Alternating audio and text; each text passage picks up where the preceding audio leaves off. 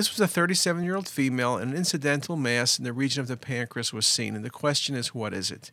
If you describe the lesion, it's well-defined, water-densely homogeneous, there's no enhancement, there's no nodularity, and there's no septations. And although all the things I listed, from IPMN to cystic neuroendocrine tumor to mucinous cystic neoplasm to lymphoepithelial cyst, are all cystic lesions, and you would consider all of them, this lesion appears to be arising off the pancreas but eccentric. IPMNs are within the gland or central duct. Neuroendocrine tumors have some rim enhancement.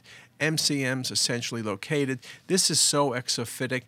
This was, and the best diagnosis is, a lymphoepithelial cyst of the pancreas. Just a very, very nice example.